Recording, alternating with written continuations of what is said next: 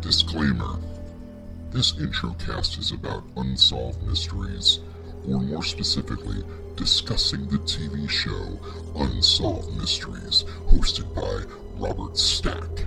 Whenever possible, the actual podcasters have participated in recreating these events by discussing them in great detail. What you're about to hear is not a news podcast.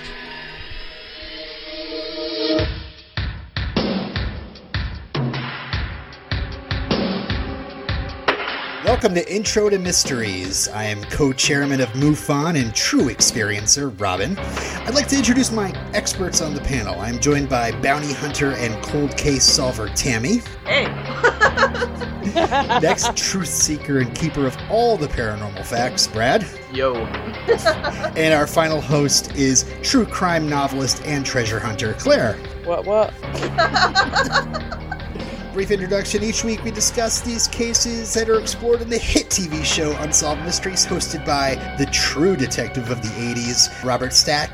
This week, get ready to dig deep as we'll be discussing two cases each, and even you, the listener, can help us solve a mystery when we get into our update section. It could So, be uh, you. Ah, another week of Unsolved Mysteries, guys. Yay! It's been too long. Honestly, I can't believe uh, it's been like three seasons now. we made the best choice when we decided to pick what show to cover it uh, for an intro cast. Definitely. It's I- just so is- varied. Every week is like opening a bag of pick and mix sweets. You never know what you're gonna get. It's you know it's like you know you start off and you see those opening credits with the text on the screen that makes all Yep. the sense in the world, and you know you're in for a good time. Yeah.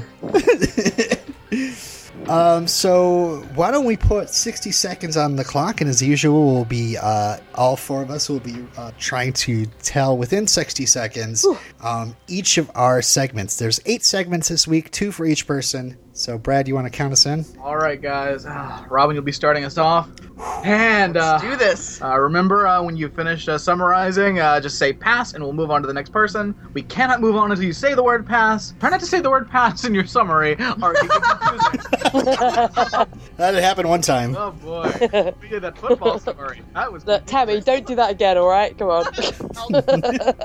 All right, and you go in three, two, deep breath, everybody.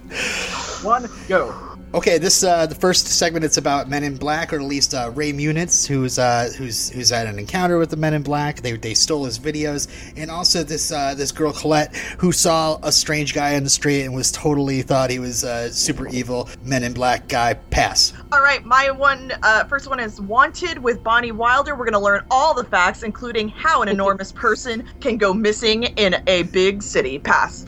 All right, unknown. We got the General Wayne's Inn. It's filled with ghosts, but they're they're mischievous ghosts. Robert Stack doesn't even seem to be believing this. It seems pretty wacky. All kinds of nonsense is happening. Pass. okay, Dutch Schultz treasure. Uh, Dutch Schultz, uh, apparently, uh, according to gangland legend, buried a chest of treasure, and it might still be in New York, but no one knows if it's still there or not. Pass. Okay, we take a trip into the unknown with the Canadian UFO story. Apparently, UFOs don't just come to the U.S; they go to Canada as well. Uh, this lady saw a UFO and a bunch of flames outside her window. What is going on? Uh, and there is apparently some sort of uh, secret hero called the Guardian who is uh, keeping track of all these uh, things and releasing them and putting his fingerprint on it, and nobody can identify him. Pass. All right, so we also get this very episode, the 200th Solve Mystery, guys. Exciting! Let's find out what special reunion has uh, taken and stolen my heart. Pass. All right, Lost Loves. Uh, Tim Molnir. Uh, he, he was 19 years old. He disappeared off the face of the planet. They found his car in Atlanta. He was from Florida. Um, the big thing is, a few days after he went missing, he became an heir to uh, an estate worth over fifty thousand dollars. Um, and uh, that's the mystery. Pass. Thank you. Uh, okay, so the last one is the tale of the creepy arsonist. Uh, there's a there was a videotape found by the side of the road, and on the videotape was a guy commenting on the the house he'd just set on fire to someone called Omar. Will we find out who Omar is? Who knows? The end. One minute fifty-nine point five seconds. Yay! We're getting there, guys. A minute, guys. Oh. I mean, really. We I almost mean, got do you remember- gonged. Do you remember the pilot where it took us like eight minutes? I mean, we're yeah, getting there. true. I will Well, that say, was a. By This- season five, we'll be there. It's fine. Those are some amazing cases. I will say this Right, week I that's true. forgot. I thought for a second that I had the last one. I was about to stop the timer. All right, so uh, let's let's get started. Uh, first, uh, we'll, we'll we'll take a little trip into the unknown with the segment called Men in Black. Um, nope, it's not a uh, Men in Black uh, fun story. with Will Smith and Tommy Lee Jones. No, these are some scary looking observer types. Yeah. Um, first off, uh, Robert Stack introducing this segment in a hotel lobby, and uh, the maitre d behind him is out of focus and really scares me. and I he's a man in was- black. I think He's a man in black. Yeah, I thought behind it was him. a security guard that was like accidentally in the shot, and they just told that person like, "Don't move, don't move. You're gonna screw the shot up." they just Wait. made him froze back there. Do maitre d's work in hotels? Never mind. Uh, we go to the uh, auto tinting shop of Ray Muniz in Austin, Texas. Um, wow, Ray is going to win for fashion this week. After all the fashion talk uh, these past few weeks, I really uh, paid attention to Ray. He was wearing a, uh, a blue and white checkered shirt, sleeves torn right off, and uh, a red baseball cap with no logo. But that's not the best outfit he wears. No, it Uh, we we get a quick look at his nine-year-old school school It's, photo, the, it's and the most terrifying nine-year-old I've ever seen in my life. these I- eyes are his eyes are staring into my soul. Uh, yes, they are. I actually is let out a scary. small scream. Ray has had five separate encounters with UFOs, and because of that, he's now a local celeb. Uh, well, because of that and his uh, his local TV show. yeah, Project UFO. uh, Ray's World, where he hosted with his friend Garth. What is? Excellent. Since the movie was probably coming around, out around the same time this episode aired, uh, we'll let that pass. Uh, but no Pauly Shore quotes. Uh, all right, so yeah, to illustrate that he's a local celeb, we actually see another photo. We see that Ray actually cleans up pretty okay. Uh, he's wearing a white dress shirt with big black stripes and a tie, and he's got his mullet close cropped, and he's standing next to an exotic looking sports car that may or may not be his. Definitely not his. I, yeah, I just like the idea Yeah. of walking down the street, seeing this car, and be like, oh, "Guys, guys, get your camera, get your camera! I gotta take a picture next to this car." yeah. And while he's hosting, he's wearing uh, he's wearing a white base baseball cap with no logo. So What is his No friend wearing? logos allowed here. was was what? His friend with the striped shirt and like the thing around his neck. I don't even know what's happening. he's on the phone. On the, is that is that what Yeah. he's doing? He's on the. I think so. Is it a Taking call-in show? Oh, so. awesome. Yeah. Local access call-in UFO show. Nice, Mhm. nice. We need to get a clip of that. Mm. Project UFO. Um, and uh, this is in this re- reenactment. Ray is actually playing himself, um, which I always love. I always love to see. Yeah, I love uh, it when it's real the actual people. person. Yeah. Yeah. Yeah, this is Acting. what's great about this show because there's that show that's on now. It's like um, uh, like true stories of like uh, oh, there's all kinds. There's a whole Yeah. um investigation discovery channel which has every murder show possible. Either oh, neighbors killing neighbors. Yeah, yeah, yeah. Oh, but I was really um, I think there's one that's like like it's a hospital show. It's like Oh. true stories from the ER or something. But it's always got like the people playing themselves in reenactments. oh my god. And like I feel like first of all I I love it because it's awkward as hell. But um and that's my appeal. But also I feel like it's got to be bad for them because they're not actors and I know they're not getting a lot of takes, but I feel Yeah. still feel like they're not going to hit their marks right. It's going to be hard for the director. Yeah. Yeah. Um, and also, you know, they just want to like they're gonna try to make themselves look good. Yeah. um, and yeah, the next, uh, well, basically, he was sent uh, a videotape. Uh, this videotape had blurry lights that are apparently a UFO. Um, they could be just, you know, uh, out of focus camera looking at like an airport. Who knows? It could be anything. Could be anything. Um, it could the be someone drunkenly, out of focusly filming their Christmas tree. I mean, anything. Yeah, Seriously. yeah. But this tape gets him in trouble, guys. Uh, the next day, he's visited by the Men in Black. About five of them. There's uh, So, like, two flanking one- each side. yeah. One thing I've commented on before when we've done previous episodes, you know, when it's mentioned the Men in Black, I still don't get is if they're like a secret government agency, why don't they wear something less conspicuous? Because they really stand out. There's five of them. They look like an army of Blues Brothers. um, yeah, the, the lead guy gives him a summons from the IRS, and uh, we also see just, let's take a moment and look at what the coworker is wearing. Yeah. Yeah, yeah. He's wearing shorts, by the way. Not allowed. Um, but yeah, the coworker is wearing this. It's a, and again, we're gonna be seeing a lot of polo shirts today. Um, but it's like half of it's like green and half of it's like uh, pink, and then it's an orange sleeve. It's it's all the colors. Uh, uh, keep keep this outfit in mind for later, guys, because there's another half and half outfit that comes up in a later story. yeah. Yes, there is. um, so Ray looks at this letter and uh, you know he's like, "All right," um, and then he looks bu- looks up and the men have disappeared. And he looks around the building and oh my gosh, they're gone! Like there's Like, nowhere they they could have walked to. They're just gone. I also love when they're like, it's a le- he's like, this is from the IRS, and they laugh like, yeah, that's right. like they're roping bullies. There's not a lot of laughs that the Men in Black can get on their job. They get them in when they can. So Ray goes to the building with all his tax stuff. He's got a box of paperwork. And the guy there says, Thank you, you can leave now. Um, and, and so he comes home and his videotape collection was ransacked. But guess what? Ray still has the tape. All they right. didn't get Oh, sneaky Ray. Talk about man's credibility for a second. First of all, he's a guy that says he's seen UFOs for years. Yeah. He hosts Five a times. UFO TV show, and that's how he gets sent this tape. Yeah. Is it possible that he's lying?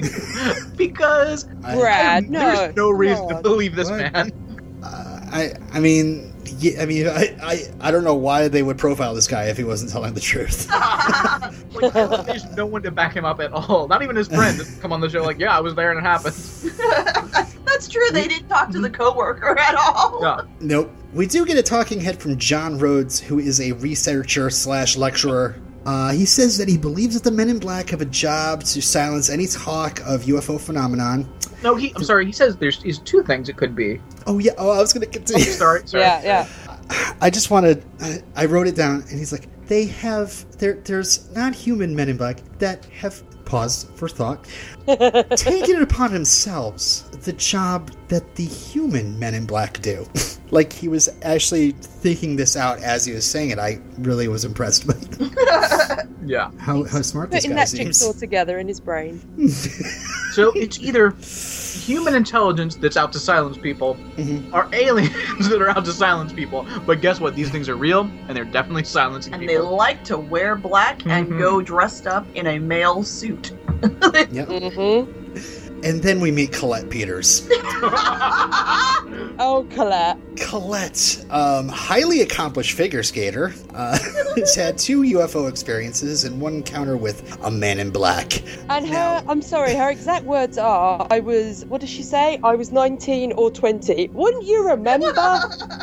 you saw a man in black who you said emanated evil, but you can't remember how old you were? But before they even like introduce the fact that like the first time we see her talk, she's like, Yeah. "It was I was felt very threatened. I I, uh, I felt like I was in danger."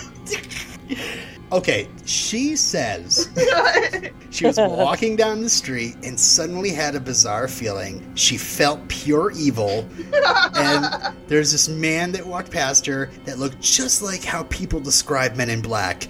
Also, he had a plastic looking face, no lines, and she felt frightened and harassed. So like He a man did walking it- down the street.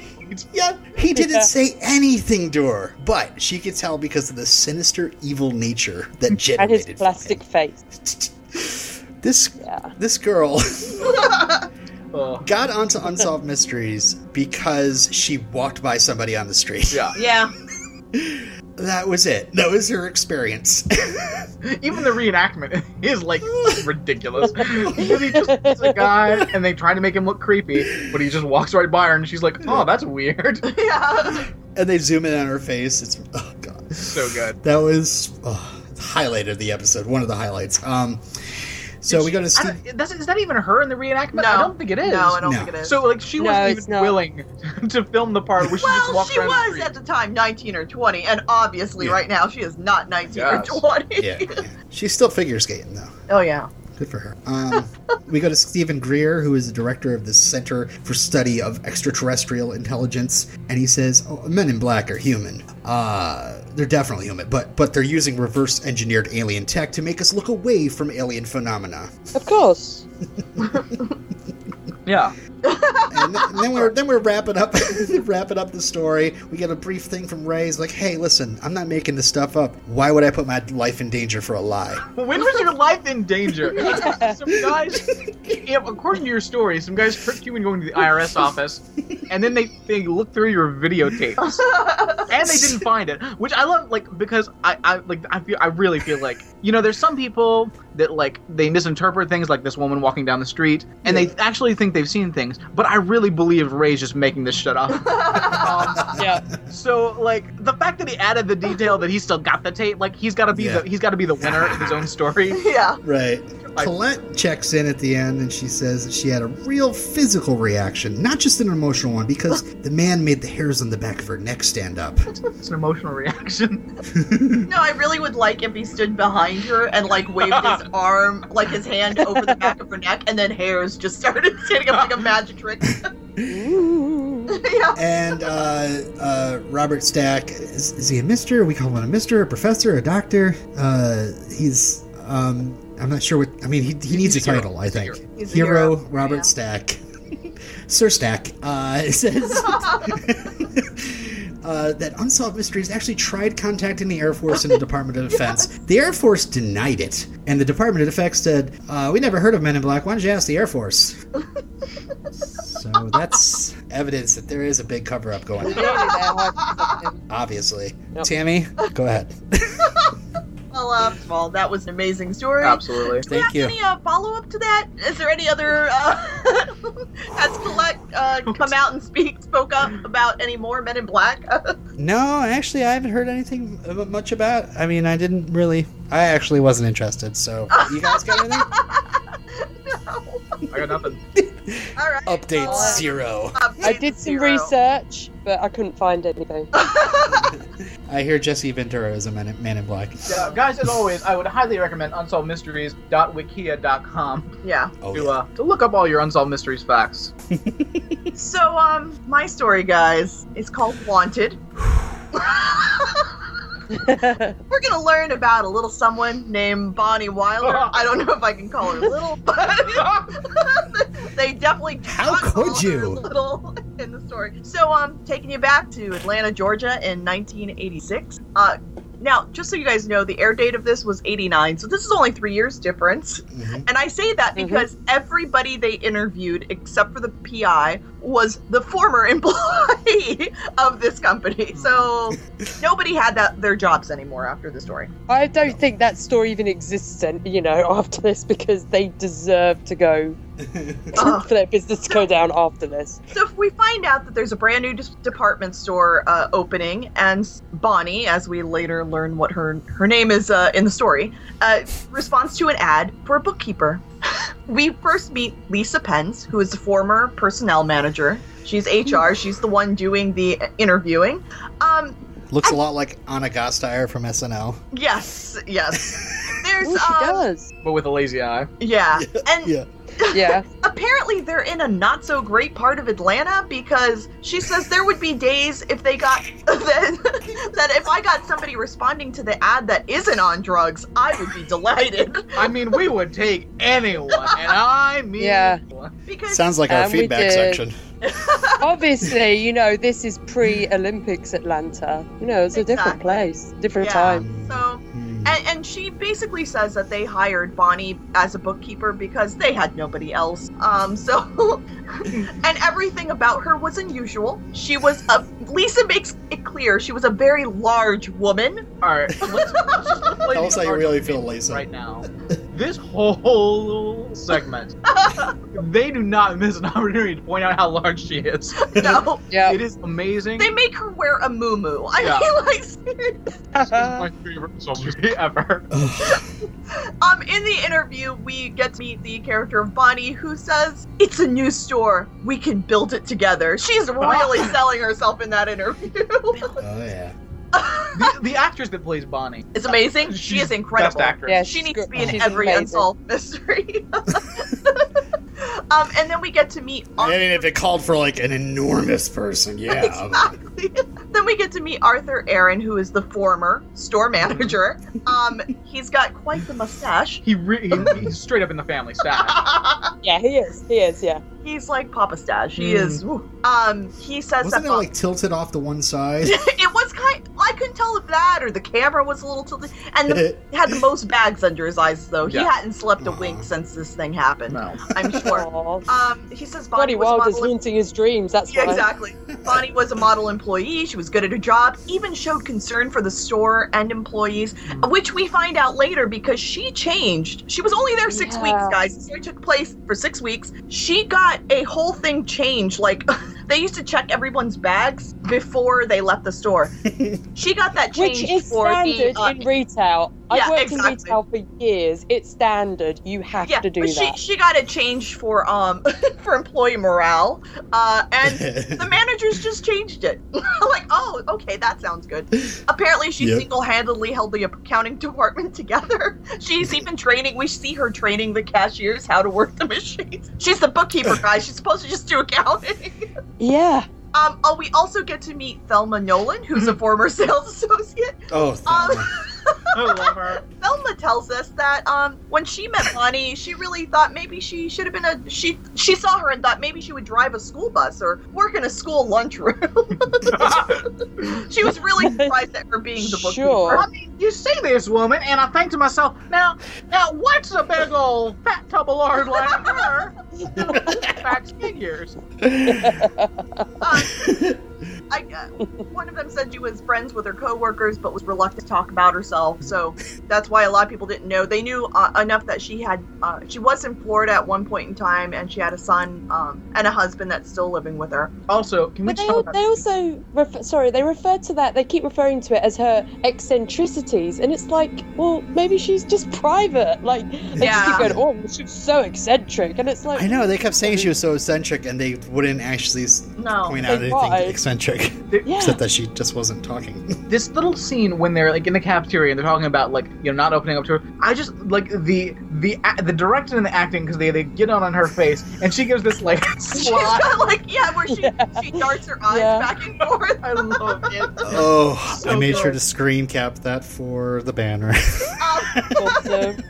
We may be talking about that more in a little bit. yeah, she um I guess people apparently thought she was part of the management team even though she had only been there 6 weeks because she acted like it. She came down and asked all the employees one night to bring up all their cash and she would go ahead and replenish their drawers by the next morning. Then we see her put everything in a vault, and as they're all walking out together with the security guard, she says, Oh, I forgot my purse, guys. Hold on. She goes up to the vault, takes all the money out, leaves the vault open, and takes off in a taxi cab. I and she's got the the, little scene of biggest handbag that Oh, yeah, the blood goes in the biggest her handbag like walking out quickly and Yeah. getting into the taxi and Yep. then zooming off. Also, the fact that she literally tells each person, as if it's a real robbery, put all your cash in this bag. Yep.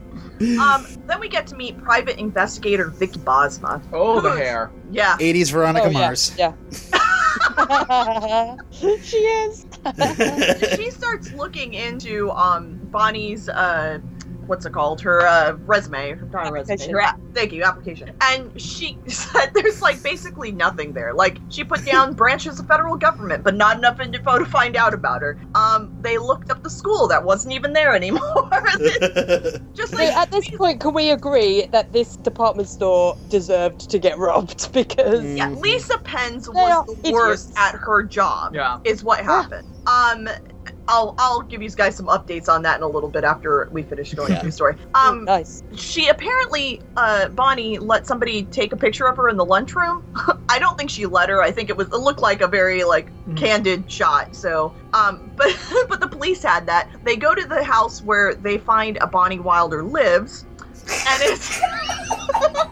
And it's a very, very thin, thin woman. And the police are looking at the picture and looking at the lady and go, Have you lost a lot of weight?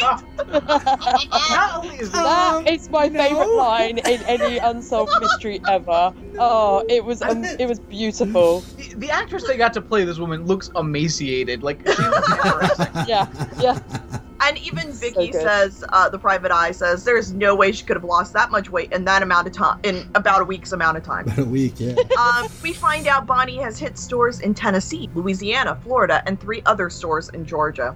She also stole Lisa Penn's personnel file, so she might be using Lisa Penn's name. Um, and I like that Lisa goes, probably that lady's using my info and my schooling and my background. oh, such the victim, Lisa, you dumb twit. and then they show us and they show us Bonnie applying for another position. We're gonna assume using Lisa's name. And I look forward to working with your organization. So Monday, 8 a.m., right? yeah, I, I, I wish Bonnie had a little twirling wink. mustache. It was great. I um, know. And So. Vicky uh, said, you know, she was kind of, she almost sounded impressed about how cleanly, uh, and like she got up through everything. And then It's we get- amazing. She, it's amazing she was able to cleanly clear that hurdle of hers. yeah. I never thought I would see a, It a woman like her get quite so cleanly through. Uh, yeah, Vicky wasn't the issue because then we heard Oh, Lisa yeah. again. Lisa said she must be 300 pounds. You know, someone like that doesn't just get lost in the crowd, even in a big city. This And is this a big is city. a big you, city. You How still do you can't get lost in a crowd when you're enormous? exactly. oh How man. Oh, it's so good. so Y'all, yeah, hey, y'all, listen, listen. Um, here's what you do. Here, we, we'll have a sting operation. Here's what's gonna happen. All right, police officers, you just go outside, and when you feel the gravitational pull of this giant fat ass, then you found the criminal, because she's very, very fat. She's 300 pounds. How does she get lost? yeah, it's I'd just say you put like a big box with it on a stick, and then you put like a bag of Doritos under it. You just wait. She'll show up if she can fit in the box. You can see her from space. How can she hide? yeah, this story, guys, um, was amazing. Um, I am, I'm so glad that I got chosen. Uh, like I chose this episode. Like you know, I know we just choose them by name. I was, it was, I was overjoyed when I got this episode and watched it. I Um, have to say, Tammy, I uh, I had my passport stolen a few years ago, and I like to imagine that somewhere out there, Bonnie Wilder is using my passport and my identity. Build together. oh my god. So on the episode itself, they said she had stolen half a million dollars. Um, I do you have some updates. Updates. oh, So there are quite a lot of updates on Bonnie. Um, if you guys don't know, this is apparently a fan favorite. Some of the info was the store. The store's name was called Coho's, and apparently Bonnie was not the only one stealing. I guess they really had a lot of drug addicts working there and a lot of theft, and it closed within a couple of years. Um, Lisa Pence also apparently had been fired after this debacle. wow! As she Which is been. why she was so I I think why she was so pissed to even do the story.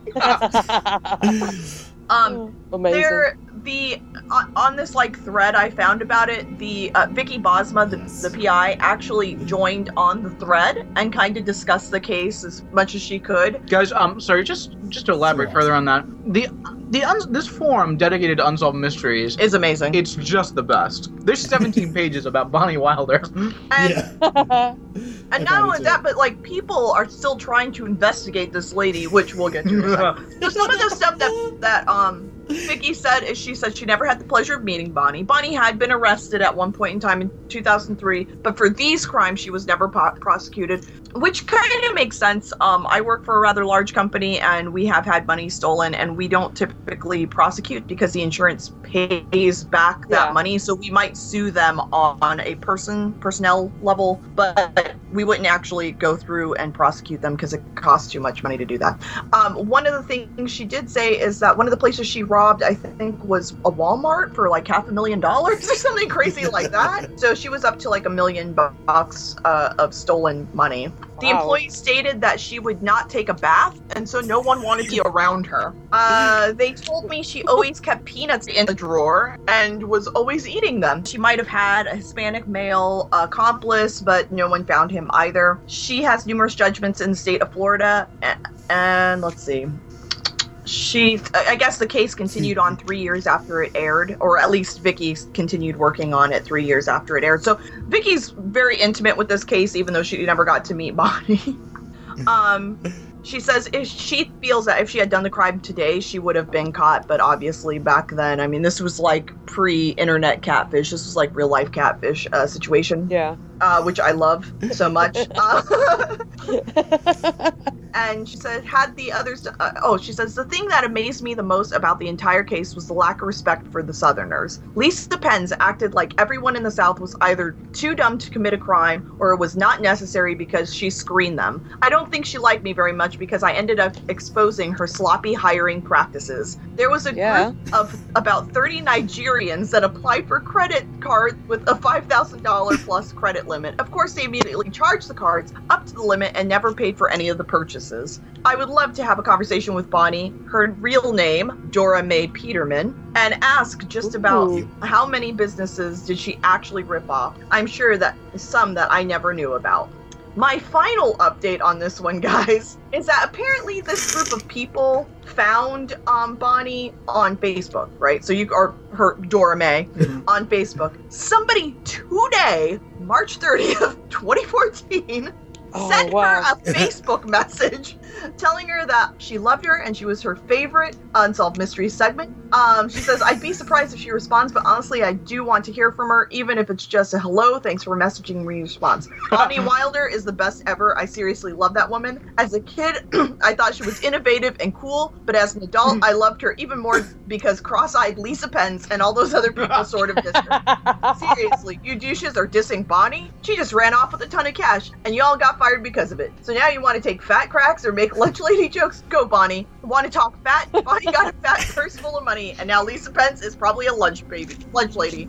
So um, now the other people on the thread just uh, basically told the lady, um, that's not very smart of you to to reach out to a known criminal and let her know you like her because she's she's into stealing people's identity. So We do have to point out on this forum, oh yeah. one of the uh, um, yes. one of the senior members here, their avatar is that uh, sideways-looking uh, Bonnie Yeah. Wilder, and the quote and her quote is, "We can build it together." They, I, I also found that forum, and they also had the Facebook uh, page for Lisa Pence as Yes, well. who is a crazy Lisa Penn. conservative. of course she. yeah. So, uh, friend, uh, friend her I, up. I really wanted Bonnie and Lisa to be friends on Facebook. Yeah. I love that they, Amazing. you know, they posted the uh, the Facebook link Yeah. for Bonnie. Um, no, that can't be her. That woman is like 300 pounds. You don't just make a Facebook page when you're 300 pounds. So you guys, uh, that is my my first uh, segment today. Oh, amazing. just, just a, It really just a great is story. heartwarming. really. Brad, Guys, next up we're gonna be going to the General Wayne's Inn, uh, just outside of uh, Philadelphia in Merion, Pennsylvania. So this starts off, and Robert Stack introduces as usual. Hey, there's these, there's some uh, spooky happenings, but he even seems to be laughing at the story. yeah, he does. He's Yeah. in no way taking this serious. Like, uh, there's, there's some ghosts, and they seem to be causing some mischief. I oh. love. This uh, old hotel, uh, uh, apparently, uh, par- Edgar Allan Poe wrote part of The Raven there. Uh, Washington slept there. A bunch of people have been in there. There just seems to be some spooky things happening. Oh, how spooky, Super Brad? spooky, guys. Uh, we the got spookiest. we got some we got some ghosts. We meet Martin Johnson, who's uh, running the hotel and is the uh, VP of the Historical Society. Mhm. Uh, this guy is hilarious. Yeah. Yes, he is. I, like he I, he reminds me of somebody, and I cannot figure out who it is. Um, but quite hilarious. And he's like, "Well, I don't believe in ghosts or anything, but but there's some wacky things that happen here." And he starts telling these uh, stories. Uh, uh, apparently, they've they've had adding machine problems, uh, which adding machines used to be a thing, by the way. Um, TV problems, and directly related to, to the ghosts, because that's something you can tell. he tells this story about they had like a valet whom, for some reason, their valet is dressed as a prison inmate. Yeah, yeah. It was like, why is that kid wearing a jail jumper? yeah, he's walking by a car and the lights come on, the windshield wipers start going, and and he freaks out. he freaks out and runs inside. And he, My car goes uh, full on Christine. It's amazing. Yeah, and Johnson's like, "Oh, ah, don't worry about it. That sort of thing just happens here." That's just the ghost. This is another story where the guy that's saying that there's a thing is directly benefiting from there being a thing. I'm not saying anything. I'm just saying. Um, he Hmm. then tells this story, and this is probably the best. Of like sometimes you know he'll just be sitting in the bar, and oh, you'll see it start off at one end. Uh, apparently, like the ghosts are blowing on the back of ladies' necks Only the ladies. only the ladies and and the, you just you just the scene is like you, these women are like what? what what's going did you do that? And these all these guys are like huh? What? And you see them go all the way down the Yeah. bar. and that's hilarious. But Yeah. the best But the best part- bit. the best bit is our boy Martin Johnson is just like looking like ah ha ha yeah. he's just creeping out watching this happen. Like guys are getting slapped. People are like get your hands off of me. Who do you think you are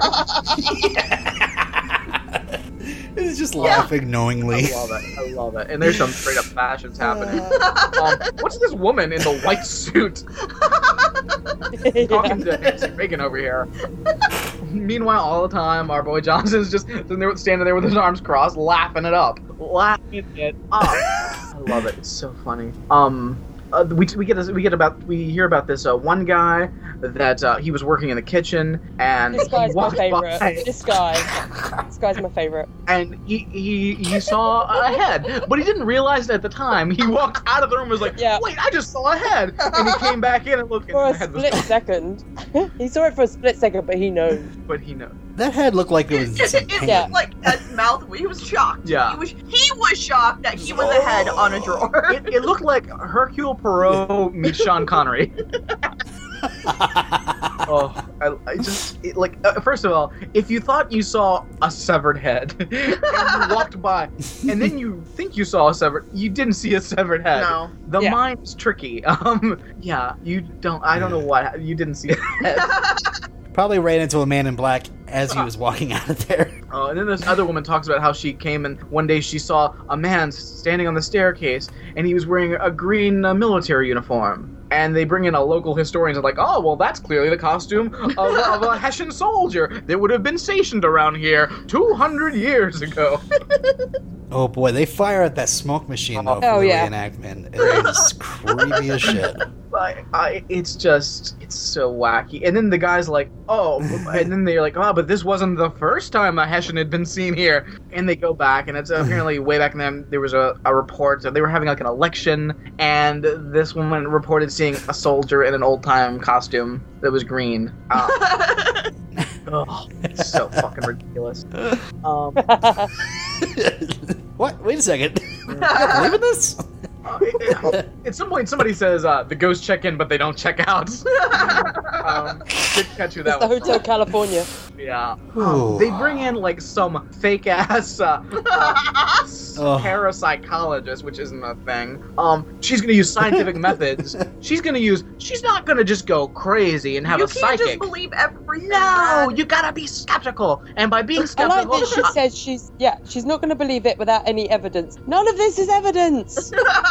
well, she's None of it has been tested. Claire, Claire. Now, if you were just somebody that just just believed this, you know, didn't think it through, and didn't use a scientific method, you would probably just hire a psychic to wander around and figure out what's going on. Well, she's going to do the scientific thing and first make a graph.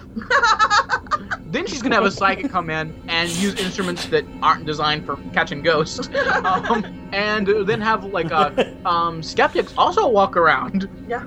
We never heard about the findings of the skeptics, by the way. Just the psychic woman No. Of course. who talks a lot of snakes. Yeah, it was statistical analysis. Yeah. And Uh, I just didn't understand that. I was hoping you Oh, would be it's able to explain it. bullshit. I- because basically, what they've done is they've gridded out the hotel, and they're gonna go around, and they're gonna let the psychic just wander around without get, telling her anything, even though they are following her. So, I mean, if you really want to, like, this is these are terrible scientific controls because also, if this woman is doing cold reading and you know is good enough at her game, she's gonna be able to mm. read you exactly. and read if you're like looking around to see is she noticing something here in the creepy spot. also, like people like that report these things are usually reporting them in like you know creepy spots like the cellar and stuff Yeah. like that. So that so this is already like very flawed methodology, despite the fact that she's running a psychic, which is over the top. But then this woman just goes around and talks a lot of nonsense. It's an old building. She's talking about a soldier being scared. We didn't hear anything about a soldier being scared before. We just heard about a soldier. So Yeah. and it's not even in the same place. It's like in another room. It's near the staircase. So I. Soldier likes to wander. He gets bored in one place. He gets so scared he has to run to another Yes, It's such Aw. bullshit. This is room. it's so dumb. Like I would love to hear about the rest of her measures she used to scientifically find out if there were ghosts or not. Um, but we're um, so we're going. We go back and we check in with our with our boy Martin Johnson, who tells us about a time when they a bunch of the a bunch of the regulars and the locals came down to the bar in the hotel, and they were going to watch a news broadcast about the hotel, which sounds fun. yeah. We love this Mhm. hotel. Let's go to the hotel and watch TV about the hotel. they are huge hotel enthusiasts. um, and they're watching it, and the screen starts to turn. Like the image starts to uh, go 360 degrees, spinning. And the best part is all Oh, the people it's acting good. the reenactment just start turning their heads like, Yes. what? So good. and it's funny they just keep turning their head like. He also I- he also brings out an envelope to show you what it looks like to turn something. Yeah. Yes. Great visual aid there, buddy. I love him. Thanks Like, for that. I, I like I, I, I am impressed with this guy's hustle because he's really he's selling his ghost story hotel because clearly that's gonna Yeah. bring people in, um and I love him for it and he's ridiculous and wacky. Um, in the end, he says, uh, "I don't believe in ghosts, but I know they're here." well done. So that's our mischievous ghost at the General Wayne's Inn. Nice. Super creepy.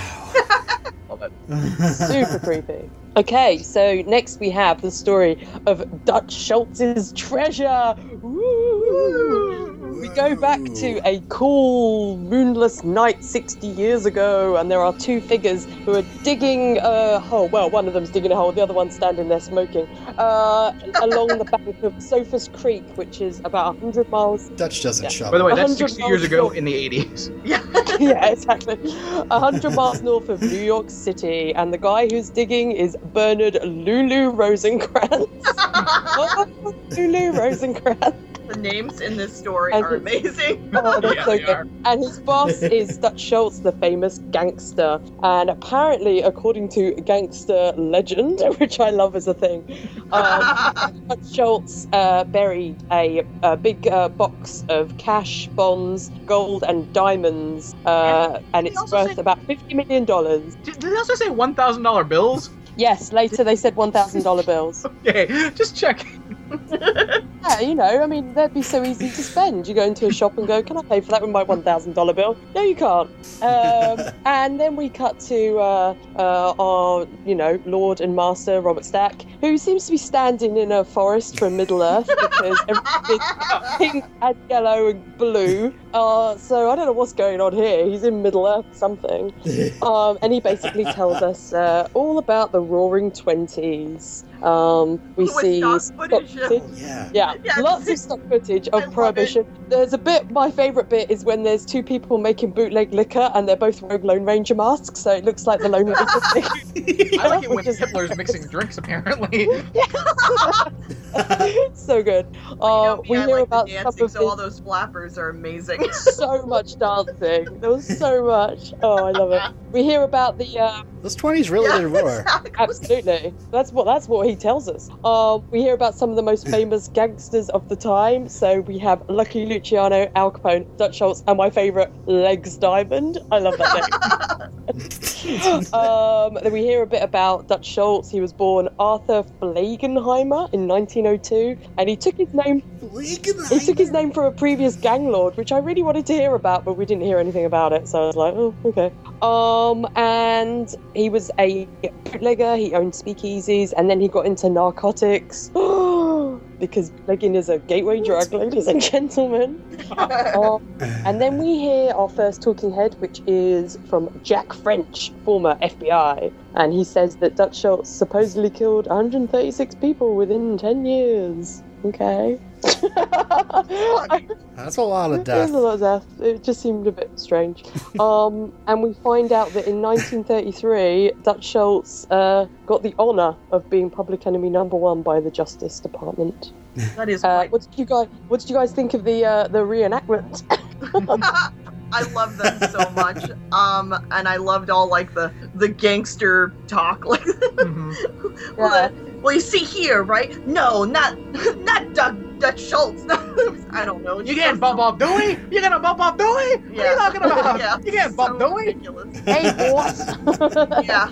So good. You can really tell that Dutch was a tortured soul. I mean, he he could not help So himself. tortured. I mean, yeah, so tortured. Such a bad life. Um, So, um, I just quickly mention uh, Thomas Sure. P. Terry, the author of Books on Treasure, yes, books on treasure. and his ridiculous. I, I, is that a hairpiece? Like I can't tell. It has, it has to be a hairpiece. It has to be. There is and his no way. jacket, like it looks like it's a denim suit, but with like Yeah, it it does kind of look like a denim suit. I'm not sure what is going on with that thing. He's ahead of the times. All his books on treasure money.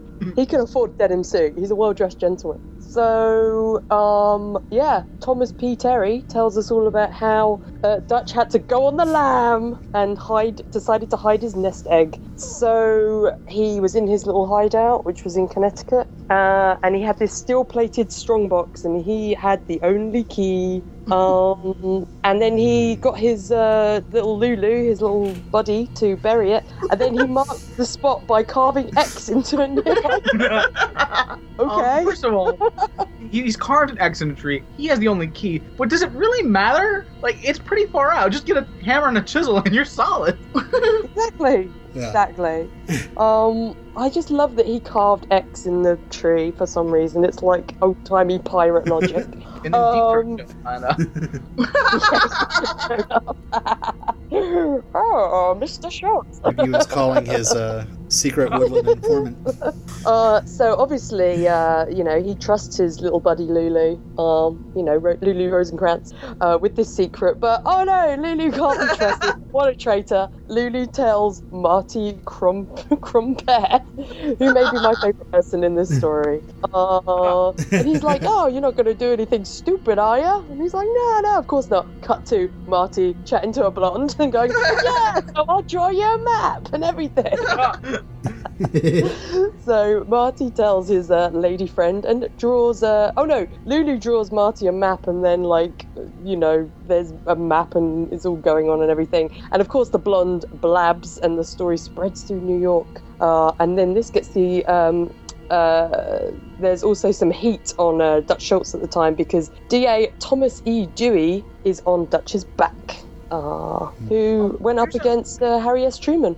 Brad. In, uh, in one of these random um, old photos, there's a guy here that I think looks like Joseph Gordon-Levitt. Yeah, he does kind of look like him. Yes. Yeah, and he looks like he's photobombing the picture, like he shouldn't Yeah. have been in there. It's really kind of creepy. I think this means Joseph Gordon-Levitt is a time traveler and likes to photobomb. Yeah, exactly. He's, he's a Looper. oh, my word. Uh, But this so is the- anyway, This is the same God. Dewey that uh, went up against uh, um, uh, uh, Truman in the uh, you know the famous one where they misprinted the newspaper that Dewey had won and he hadn't. Embarrassing. so he's like, "Oh yay, yay! Hey mum, I won!" And then they're like, "Oh, actually, you didn't." He's like, "Oh." Hmm. Hey mom, I'm not going to be the president after all. Uh, Wasn't that story on Cheers? Uh, so, uh, because of all the pressure from Dewey, uh, Dutch Schultz surrendered and had two trials. The first trial was a hung jury, and the second trial he was acquitted of all charges because of lack of evidence, which I love because clearly the jury was bought off. Um, Up in uh, Albany, New York, about an hour away from where I live. so after that, he moved to uh, New Jersey. Got to get out of the big city. Um, and then he decided to go on a killing spree. they don't say any other details than that. They just go, and then he went on a killing spree, and it alienated all of the uh, New York gang- gangster scene. And I was like, but, but, did he just go, wee? I'm gonna kill everyone. like, what happened? They don't say. Um, so then uh, he decided that it was finally time to buy off or kill off Dewey. and uh, uh, all his ma- his little uh, cronies were like, "You can't, you can't buy off Dewey," but he decided to. Um, so I, then he headed about, into the. Oh let's god, talk about the fashion in this scene. I love all their Okay. little ties. They all have little tiny ties. All, all school ties, yep. look, they're making a lot of money. You think they could afford like bigger ties than that? There's not like there wasn't a prohibition on fabric. Come on. Um, I just went on a killing spree, but I got a little baby tie. My teeny tiny tie. so, uh, Dutch uh, wanders into the bathroom, um, and the New York gangsters that he's pissed off uh, all decide to all come in and uh, basically kill his whole gang and shoot him as well. what a twist! Uh, I really wanted it to open the door to the bathroom and he's like sitting on the toilet, like with bullets in him. Um, and so Schultz was taken to hospital, and he lasted a day, but he was uh, before he passed away. But he was delirious and was babbling nonsense, and they got a stenographer to, to take his statement, and he's basically just like, ah, my shoes, it feels like my shoes are on, ah, it's like handcuffs, ah. Uh, Paul, Stenographer does not look happy to be doing this all day either. Oh boy. exactly. 22 hours he lasted. Tw- that's 22 hours of the stenographer, right, like typing all this nonsense, which is hilarious. um, so finally, on October the 24th, 1935, Dutch died. He was 33 years old, and Lulu also died. Poor Lulu. Uh, Marty was still alive, but in a shock twist, the blonde lady he'd been chatting to had told Jake Shapiro, who was also in the New York gangster scene, um, who uh, uh, gunned about the map, and he gunned down Marty in a barbershop and stole the map, which I think he ran in, gunned him down, and then just grabbed this map and is like, ha ha! I just want it to be like sounds like this map and treasure is Oh, I cursed. know. I want it to be like a crossover, like like gangsters versus pirates. Like it would just be hilarious. I just like why isn't that a thing? it just would be so good. Um. So then, uh, basically, Jake Shapiro. Um. Uh, sorry, Marty uh, survived, um, and he tried to look for the treasure, but without the map, couldn't find it. Couldn't find that tree marked with an X in that certain point of the river. Uh, and since then, Jake Shapiro and others have tried to find the treasure but couldn't. And uh, we get uh, two versions of what might have happened. Some believe that it has been retrieved, but the bonds have never been redeemed yet, so some people say it hasn't. Who knows? And some people say it never really existed. yeah. Yeah, it, it, it's just a legend. um, I didn't do any further research on this because, yeah. You, you didn't go looking for the tree. well, Yeah, it's a couple hours. Uh, Phoenicia's a couple hours drive south of me. I, I, think- I really think should have should go on a did something trip, better for this podcast. Let's Definitely. get on let's get on Google Earth and see if we can find that tree. Yeah. And while you're at it, look for that fatso.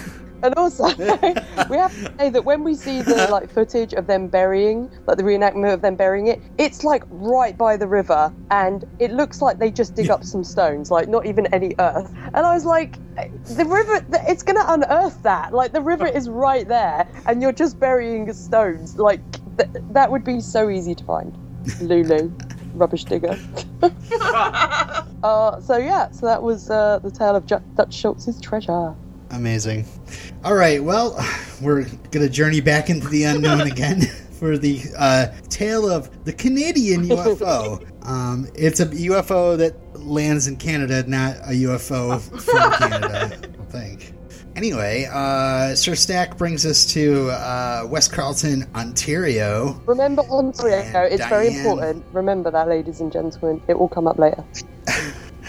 Diane Labinek just put her kids to bed, and boy, her dogs are barking. Literally, the dogs are outside barking. Uh, what are they barking maybe at? Well, Yeah, there's that. So, so remember I said the fashion would come back, the half and half fashion. Yeah. this outfit. Oh, yeah. She's got this crazy long floral print skirt, and then her top is half of the same floral print and then half white. And on the side that's white, it's got a pocket with the floral print on it. It's like, what is going on in this It's a full on nightmare. It's half, she's wearing like half a waistcoat of, Oh, of curtain so material. bad. It's so bad. Blossom wouldn't wear that shit. So yeah, she sees flames in the back of her field. It's not a fire; it's just flames. Um, It's not spreading. and it's very red, all of a very sudden, red a ship flames. comes very red. A, uh, a ship comes down and she crosses herself. The ship has a strobe light on the top of Disco it, ship. and she she can't help but stare at it. And then it takes off, and the flames go out all at the same time.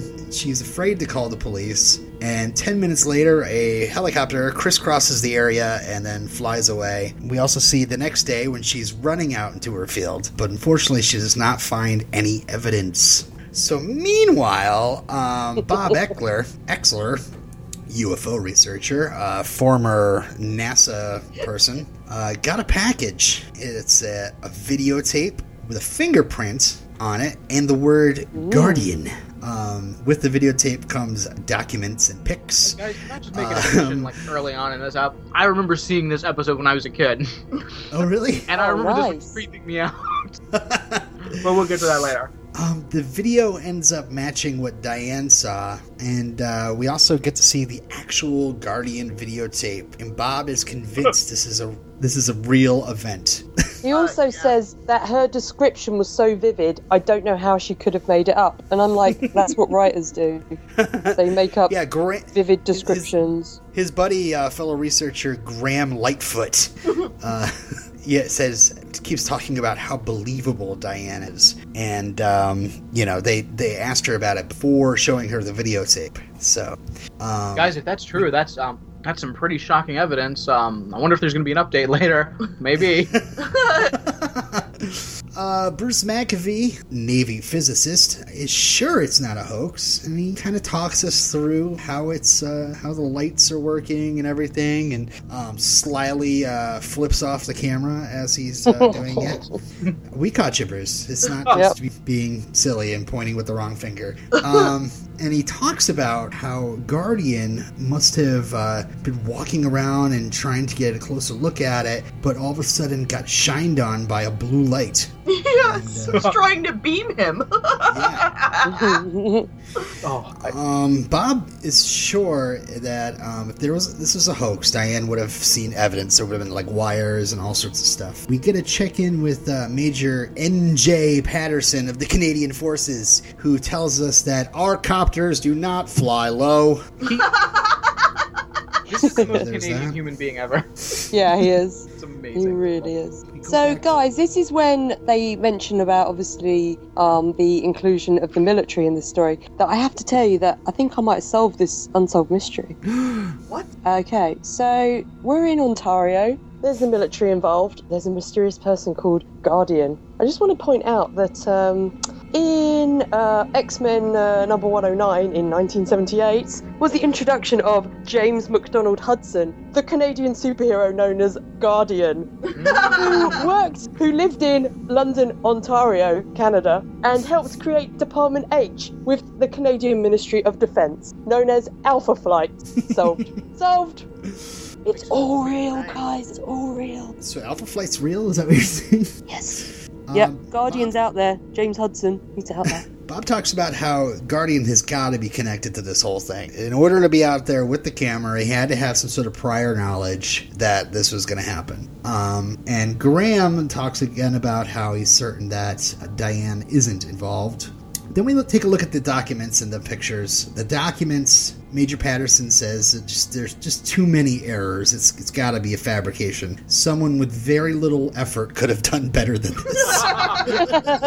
Such a good quote. Um, and then we see some grainy pictures of possible aliens. All right, And- all right. Here we go, guys. When this episode originally aired, first of all, the commercials leading into this were like shocking evidence, blah blah blah, and then like they kept like playing up that that alien image, Yeah. and like me as a Teen Sweets child, super freaked out, super freaked out. um, Bob actually says these pictures they must be real. If the tape's real, why why wouldn't the pictures be real? If, if you put fake pictures in with a real tape, it would discount the, the tape as being real. Why would somebody do that? That's good logic. The best logic. The best logic. Or maybe they're all fake. And uh, we kind of finish off the story with Bob talking about how it just, you know, if we could just know who Guardian is, that would help out this case. It's very frustrating not knowing. So that's the story of the Canadian UFO, guys. You have some sort of updates at all? Updates. Da, da, da, da, da. I don't have any. Go ahead. Do you not have any updates for this, Robin? No, I'm sorry. I was, too, I was I was too busy reading that gigantic thread about Bonnie Wilder. But Oh, understandable. Guys, I looked into this case a little bit. First of all, these two experts we've got, even like the UFO community was super suspect of these guys because um up- that first guy um Eckler I think his name is when they were investigating it um this like, like the Canadian version of MUFON yeah which is a thing um they take him up there and they're showing around and you know they're you know they're kind of making a day of it and they go to get lunch at one point and he like hangs around when they go back to meet him after lunch he's found the location where this thing was filmed but they hadn't told him where it was. He found the exact location. So they were already super suspect of this guy. And and actually they found they had the tape before they had this woman's uh uh story. Uh-huh. Um well eventually it came out that the woman that was the witness that corroborated all the things on the tape, um yeah, eventually, you know, originally she said she had no idea where the tape came from or who made it. Later, she admitted that Bobby uh, Charlebois, a UFO buff who had called himself Guardian for many years, was in fact a family friend and would visit them Oh. several times a week. oh, Diane. Brad, you've just shot holes in my theory. I'm very upset. Yeah. So the first of all, eyewitness, and then the people investigating the tape are like, um, that are saying they're like, this really just looks like a truck and a helicopter landing. Yeah. And apparently, i- like in parts of the tape, you can see the windshield wipers of the truck. Oh, amazing. So, um, yeah, this Oechsler guy basically just uh, like took the story, and even while this Canadian MUFON group was uh, still like uh, investigating the case, Yeah. um, and they were already super suspicious about it. He already had run to Unsolved Mysteries and was like trying to sell books and make a name for himself. It's nothing but shifty, straight up hoax party. wow. Amazing. Well, that's that's a that's a nice conclusion to my story. Thank you. I was I, I you know I, I- what I I think I was more freaked out by by Guardian. I think I was Yeah. more freaked Yeah, out by the definitely. guy. Like we never saw his face. He's just sitting there with the camera. Oh, yeah, and I really, I really remember in the commercials, and maybe it was edited differently, like at one point. But I remember them really playing up the the alien photo, and I think in the commercials, like we have actual photographic evidence of a of an alien, and like the Guardian tape. And I just remember that being really creepy to me. Like there was this guy that nobody knew who it was, and he had these tapes, and he left creepy messages, and there was a Yeah. picture of an alien. Yeah, that was like my big note at the end. Who is Guardian? Yeah. Who is it? Oh, it's Bobby Charlebois. so, uh, guys, I've got the 200th solved segment. It is amazing. We did it. Yay. I Good job on solved mysteries. it is 1987. By this point, they have 100 fugitives have been caught, and uh, they show uh, clips of a bunch of people being arrested. One of which looks like Dan Harmon. Let him go. He's a hero. uh, 63% of their cases have been lost love cases, and they see a bunch of images of people hugging. and then they say that their call center has been a buzz getting down to this 200th episode, and everybody's on their computers, on their phones. Everybody's on a phone.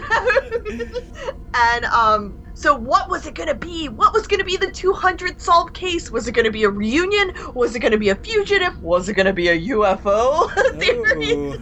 Um, Was it gonna be Bonnie Wilder? we find out it is a Oh, reunion wait. story. It is the best. It is in 1964. Mitchell Shigemoto joined the army. The next year, he went to Vietnam. He looked just like the enemy. is what they said. Oh, it's like oh. So He was enormous. Exactly. So it was it, it was kind of interesting because they chose like the most diverse group of people for this 1964 army scene. Yeah. Um, and of course, they all uh, were rude to Mitchell, who uh, who was Japanese, and apparently they just thought he was Vietnamese, which is really racist. Um, anyway, and they had a problem. Like one of the guys didn't want to serve him, and uh, said, "I don't serve zipperheads," and was being super racist. Yeah. And we we learn about James, who was also part of the army, and stood up for Mitchell and said, "What's your problem? Why don't you serve a soldier?" It was great. He got very Yeah. upset at the guy, and uh, James and Mitchell became best of friends. Um, guys, can we take a kind of upsetting step back? no.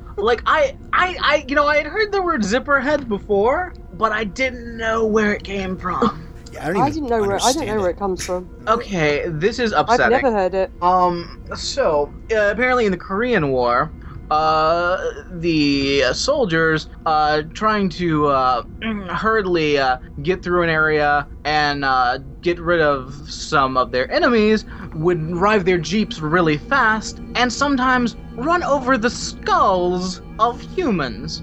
Oh, So our professional murderers, aka the military, um, did this, and they say they would call them zipperheads because the tread marks in the skull of a human being look like a zipper. oh, Oh. Didn't And know then- that. And then they just use that as a race term. Yeah. wow. So that's really fucked up. And P.S. Fuck the military. Yeah, agreed. No, I love James Mitchell. Shut I know. I just want. I, listen, this this story's too sweet and beautiful. I want to take us to a low place. Now build us back up. All right. So January second, nineteen sixty-six. Um, the unit was under heavy fire. Mitchell caught a bullet to the thigh. He went down really hard. James took a position in front of Mitchell and then just couldn't leave him there. He saves Mitchell. He saves him. he did something against so cute. regulation. He helped carry Mitchell across firing lines to safety. And then um, Mitchell was sent home a few weeks later to Hawaii and never saw James again. Wasn't able to thank him. Uh, his wife, who after learning about the story, even tried to find James for him and couldn't find him. So they contacted Unsolved Mysteries. They had aired the case, and um, after the broadcast, all the, everything would change in a remarkable way. Um, Colonel Truman Plants from California found James in Chicago. And before long, James, his fiance, his two grown daughters, were on their way to Hawaii to see Mitchell.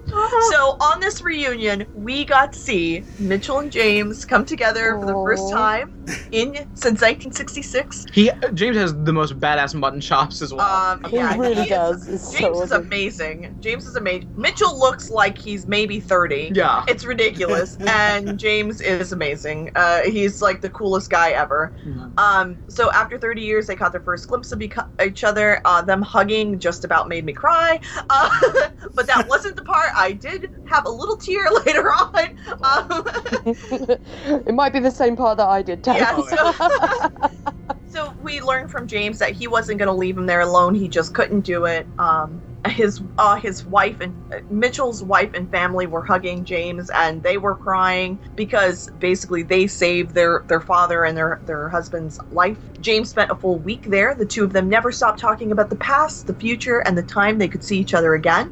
And this is when I teared up because the cameraman or someone behind the camera said, How does it feel to be back together? James says, They haven't come up with that word yet. When they come up with that word, I'll write to you and let you know. There is no word for this feeling. Oh my god! Oh, it was the sweetest ever. These Yeah. two, I mean, they just look like best buddies. It was so sweet. And So then they sweet. like show the image of them like when they were young. yeah, the Yeah. photo. I was just like, Did you guys get a room? so uh, So yeah, sweet. it got it got a little misty uh, in in my room when uh like all the dust was flying in my room when I was watching this part. All the mist, all the dust. all the dust. Whew. so um that that was uh, the 200th solved episode, guys. Good story.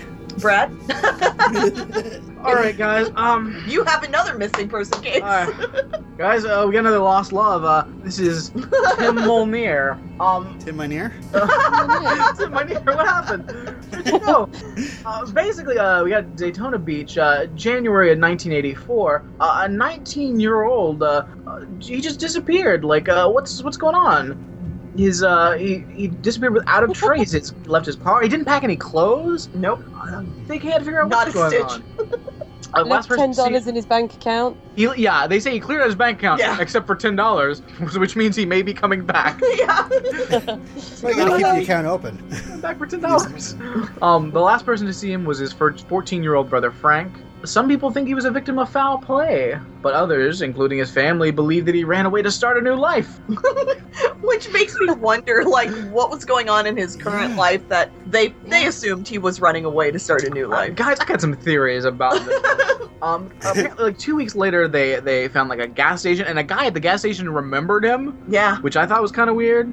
Yeah. Well, he was a he was a car guy. Yeah, He was into the car. yeah, but uh, they Can we uh, also say that I'm sorry, Brad, but the guy who went missing, they keep showing his photo, and it's really creepy. It's creepier than the first guy's nine-year-old photo. yeah, Like No. it is. It was like, No. ugh. Yeah. The guy that actually plays the reenactment young Tim uh, Molnar, I swear, and I My can't, it's not on his credits, but I swear that's Morgan Weisser, who starred in uh, a show I just finished uh, watching, Space Above and Beyond. Um, I swear it's him, but it's, it's not on his credits. So I mean, a lot of people got their start here um, on Unsolved Mysteries. Uh, Matthew McConaughey got his Yep. start on Unsolved Mysteries. Um, Daniel Wow. Dae Kim. Wow. A lot of people, uh, a lot of people did some uh, reenactments.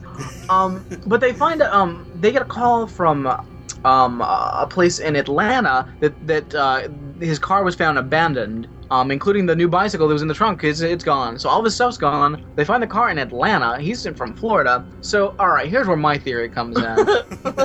okay, first of all, his family seemed super conservative, even for the 80s. yeah. Yep. Atlanta is the gay capital of the South. Yep. I feel like uh, may- maybe, and uh, th- this is just r- complete random speculation.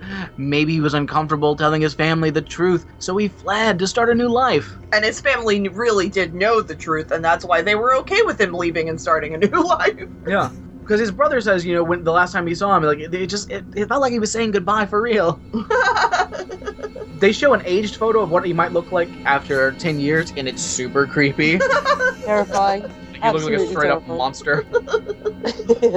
Um, but here's the big thing: if and when Tim returns home, there'll be a lot to talk about. His brother's a financial consultant, and his sister's a doctor. He's an uncle to uh, various nephews and nieces.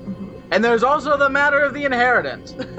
yeah. That's right. Days after disappearing, a relative died, leaving him an estate that has grown to be worth more than fifty thousand dollars.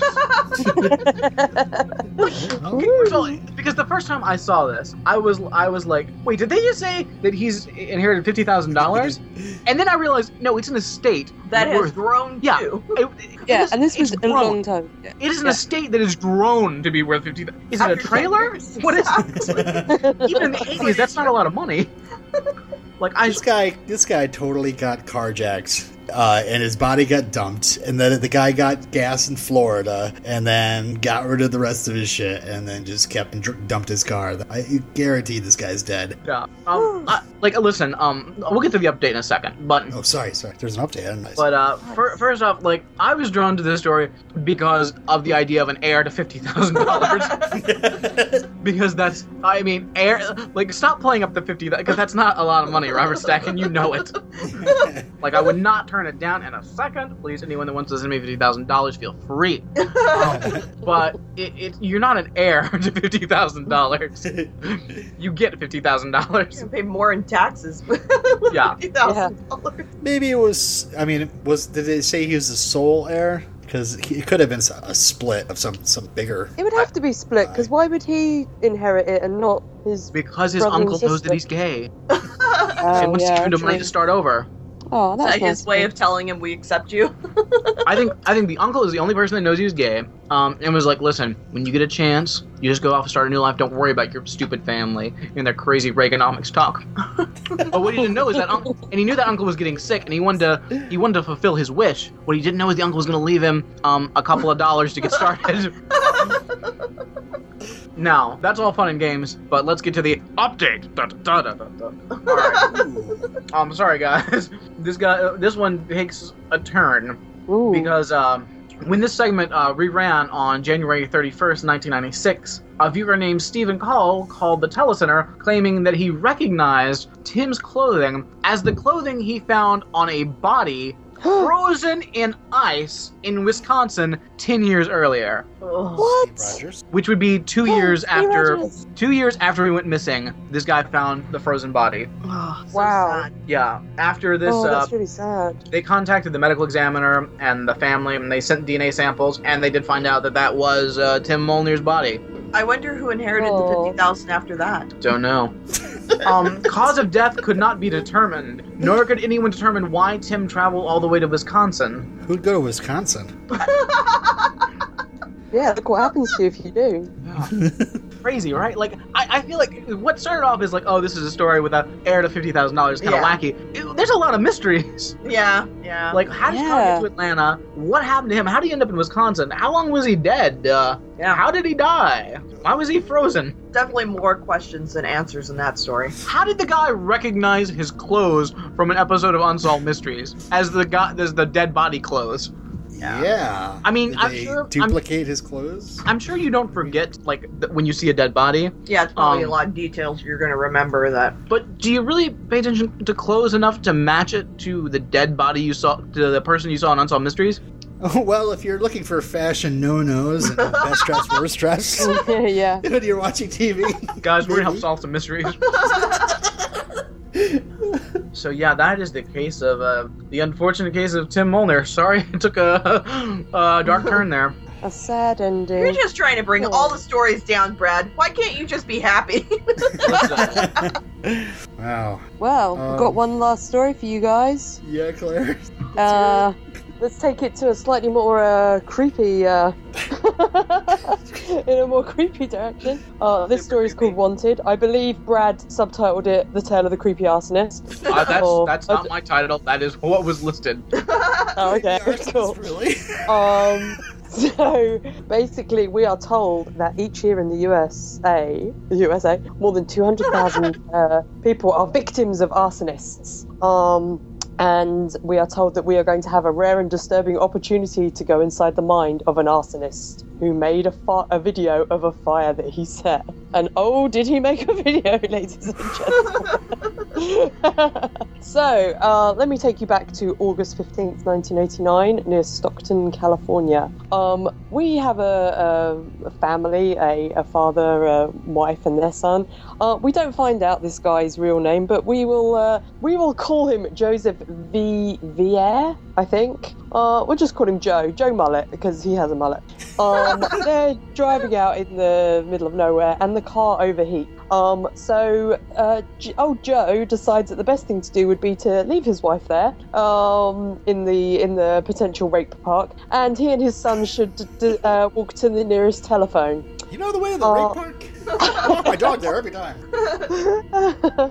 uh, so on the way to the telephone, they find a little uh, little pile on the on the road.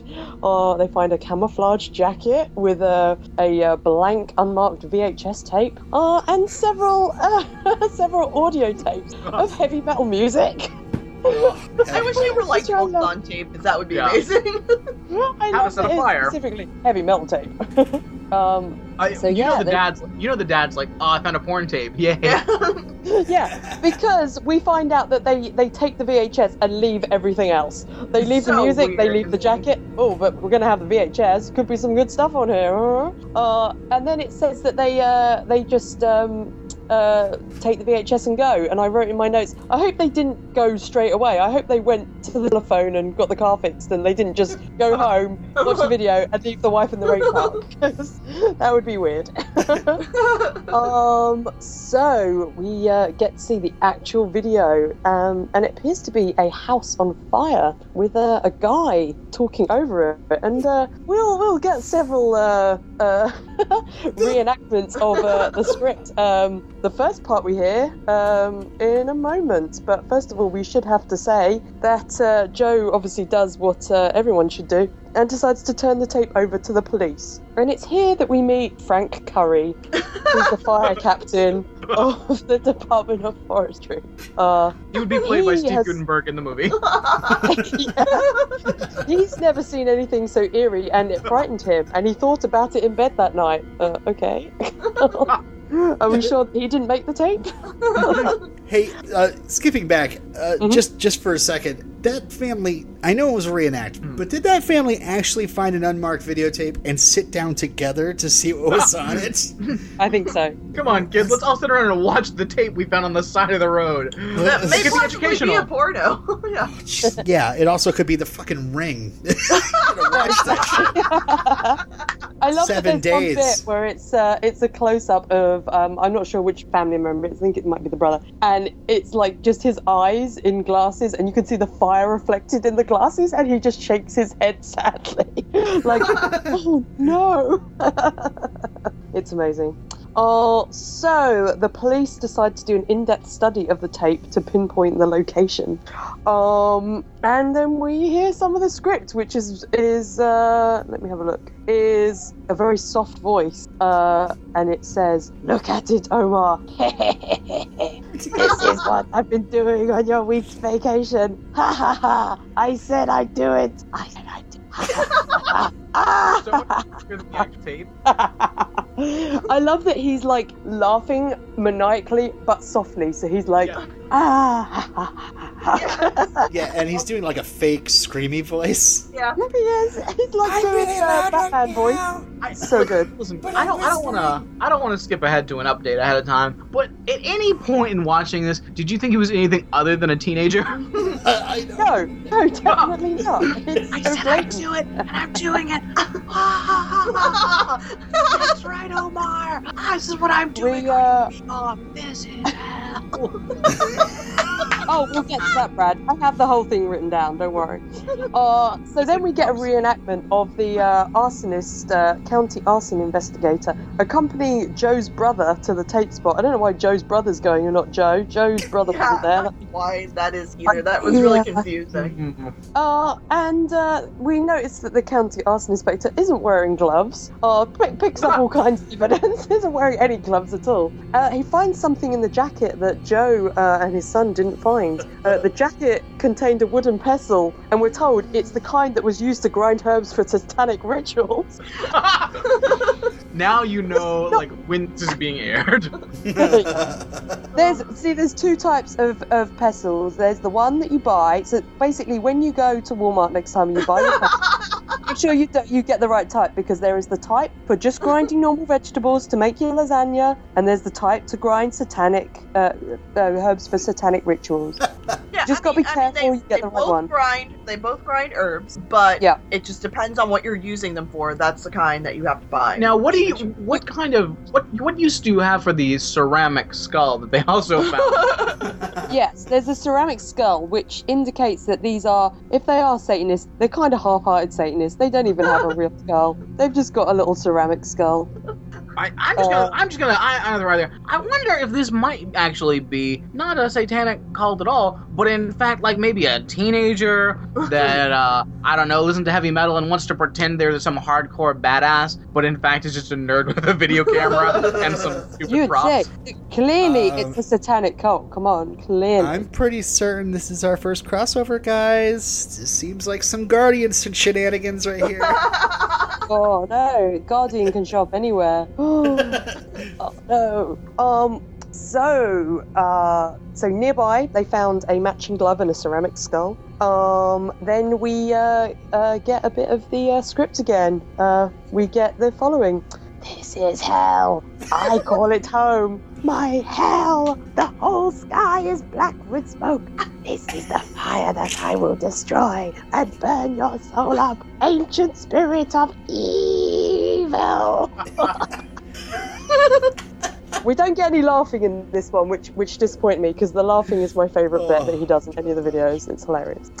Uh, so they're trying to find the location. Uh, they work on trying to find the location, and then we go back to the video and get some more, uh, which might be my favourite bit of the script, which is the fire department trying to put it out. What a laugh! I just love that he's so gleeful, but he's whispering because he's still like, "Oh, I don't want to be caught. Oh no, I'm just gonna laugh like uh, really softly, little whisper laughs." Ha ha ha ha. yeah. Uh, so the police try and enhance the video to get the house number um, because they see a fire truck on it. Claire, Oh, go on, have the, end, the very end of the video the script. Oh yeah, of course, I have it all. I love when he's Oh. like, what is the, the good night ladies? Oh yeah, exactly. exactly. Oh, okay. Are you ready? So Please. the end of the video uh, is the following. Hang on a sec. Dramatic reading. Look at the flames! Listen to the coyotes yell! Ha ha ha ha! Listen to them! Good night, ladies and gentlemen! Listen to the coyotes yell. Good night, Oh. ladies and gentlemen. yeah, that's I love that part. Yeah. It's amazing.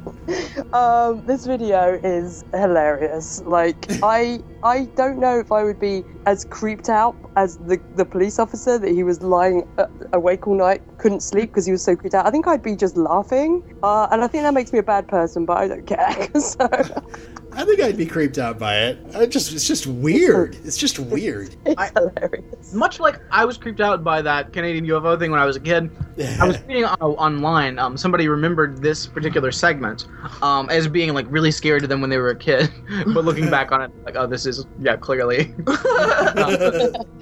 it's clearly just a teenager because they want to be like, oh, oh, the voice. Um, we should also say that you know they he keeps referring to this Omar. We never find out who Omar is. No, it's really disappointing. I That really, is the unsolved mystery. yeah, really. That is the true unsolved mystery of this episode.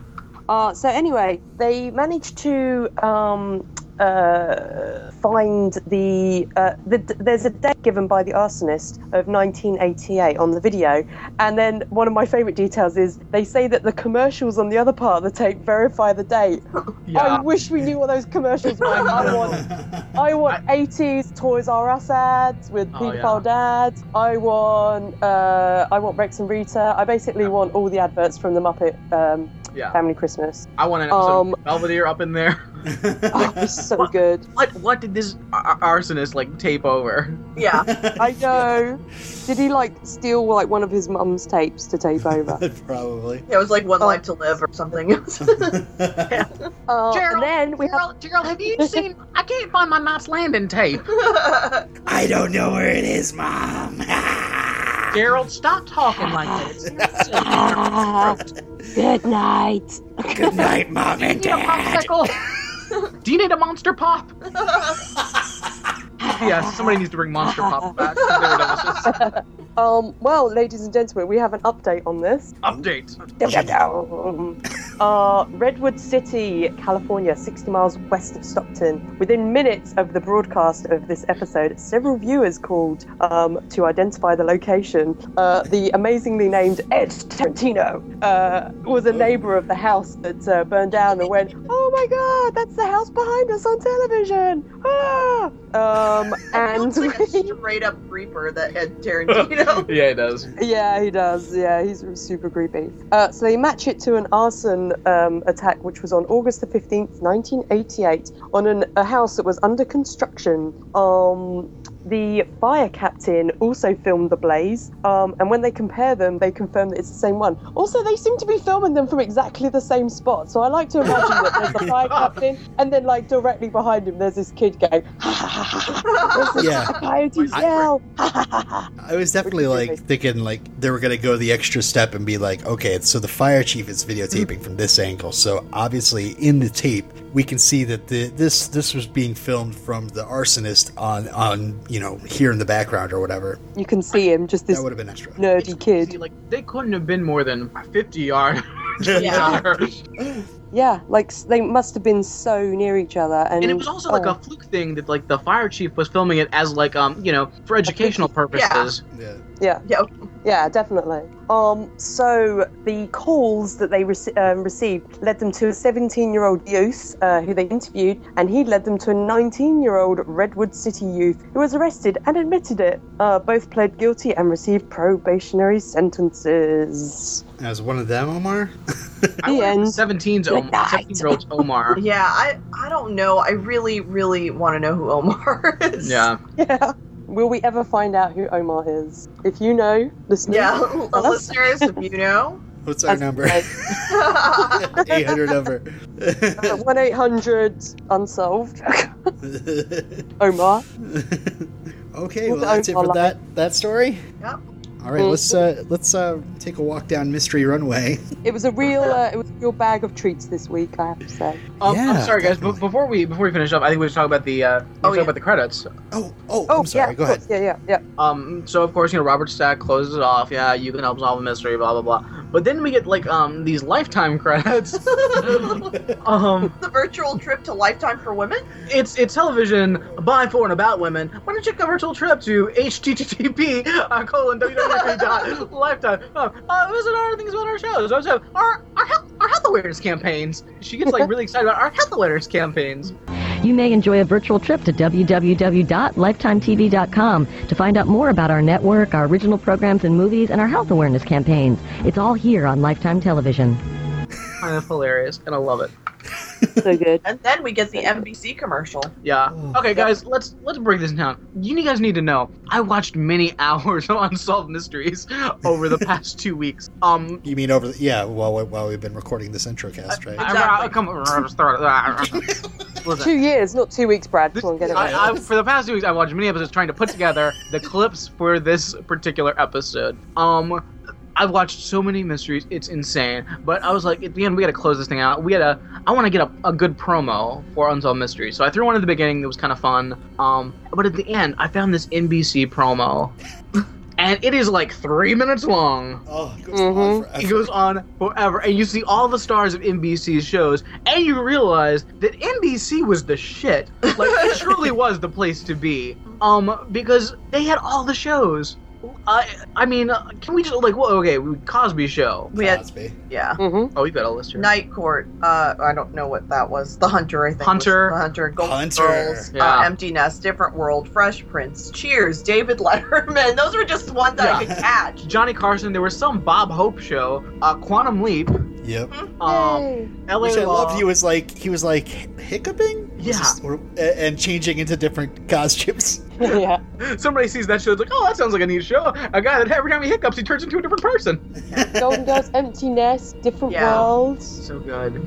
Like, So I just many. tons of shows. Like, And it seemed to be like promoting like and and we've, this this isn't just it because we got more new stuff coming and it shows like scenes of things I've never seen before. Yeah, there's Yeah. a couple I could not figure out for the life of me. Oh, there's some stuff in there. It was Oh, awesome. yeah, like manzies. And of course, Bill Cosby conducting it all. right, because I mean, Oh, yeah. he was he Yeah. was the man. What was this Judd Hirsch show? I wonder. That's my big question. Dear John, was that Dear John? Really? Oh, okay. I remember it's got that.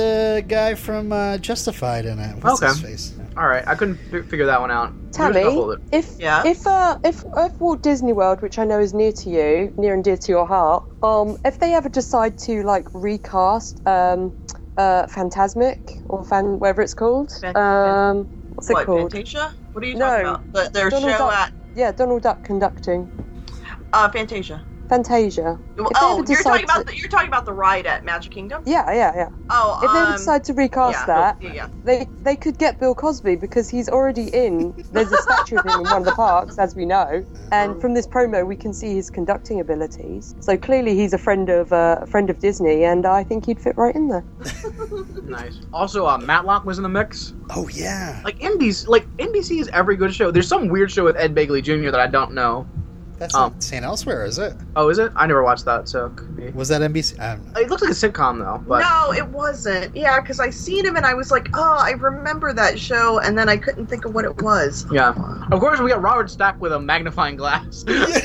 I love it. By the way, that man rocks a giant trench coat. Yeah. So cool. Awesome. Um, but yeah, there's some stuff in here. Love it. Um, just, it, I, I I just need to look this up. What Ed Begley Jr. was, um, but it's not coming up. Can I- Veronica Mars. Whatever. And what kind of show did Bob Hope have on NBC in the late '80s, early '90s? Well, he always did the uh, the specials. Yeah, I I guess it was it- just for specials. Because yeah, they threw Carol Burnett in there as well, and she was doing specials at the time. Yeah. And Letterman, Carson, I and have no idea what you guys are talking about.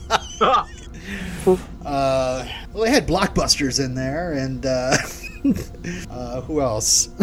Just trying to think of British shows. I can't Oh. find that Ed Begley Jr. show. I love that you tried to think of British shows and were like, mm, nah. Um, and then Blackadder shows up, Yeah, and then they so- play blankety still- blank, and then uh, Something else. St. Elsewhere was on until '88, so it's probably that. Yeah. this is part. This might have been like early '90s, so I don't know. This This is probably longest doesn't last. ever. He was in a TV movie called The Ed Begley Jr. Show. I don't know what the heck that was. He played Ed Hobart, Hobo Hobart. I don't know. Anyway, Uh, are we good to go to Mystery Runway? Yeah. Yes. Yeah. Scariest mystery. Ooh. Hmm. I think uh, old Omar was quite creepy. Um, yeah, Omar. Omar voice. Although don't I, know. found it hilarious. Uh, uh, Brad really creeped me out with the end of the Tim Molnar story. Oh yeah, that was, yeah, Yeah, uh, yeah, that, that one. Yeah. it became more of a mystery. After the mysteries, Yeah. yeah. so, Yeah, I think that that's it. Yeah. all right, creative. Ah, Most hello. creative Bonnie Wilder is the most creative. You gotta Wally be creative, creative to be that fat and steel thing. I don't know. There's a lot of creativity put in the Canadian UFO story. I mean, Bonnie's taking away sexiest. I don't want to give away everything. Do you find Island sexy? Look at her. She's the size of three of them. All right. Uh, how about uh, you want to go to best dressed, worst dressed, or do we? Oh, that w- the woman from the the UFO one with the half a waistcoat. yeah. She- yeah, that's the worst dress. Definitely That worse dress. that It- dress. I didn't not know what was happening. You guys, I I really had to stand firm behind my boy Ray in his uh, his his suit next to the sports car as Oh, for best the best dressed. dress, yeah. Yeah. Yeah, he Yeah. did look pretty snappy. Oh, but what yeah, about? because we can't give it to Robert Stack, right? Because Yeah, he's there every no, week. it's- I mean- Unfortunately, Oh, yeah, yeah. he dresses. Um, Well, we- you know, if we had to work for best mutton chops, um, oh, James, yeah. oh, James. I think from now on on Intro to Mysteries, we really should just do a uh, best mutton chop award. I, I think that would fit right in. Definitely. Well, definitely Like, best mullet award, Best facial 'cause, I hair. mean- Yeah. Best worst facial hair could be a category because Yeah. Manzies, as a person that's watched many hours of Unsolved Mysteries, I can tell you there are some mustaches out there. All right. Um. So, all right. How about uh? Can we just do a, a quick who won, who lost then? I think Bonnie won. Bonnie did win. Yeah, I mean, still out people there. today are reaching out to her. Today, like in the Yeah. real world, are reaching out to her. You know who Lisa. lost? Lisa. Lisa. Lisa. Crazy Yeah, eyed Lisa. Oh, Lisa. Lazy bitch.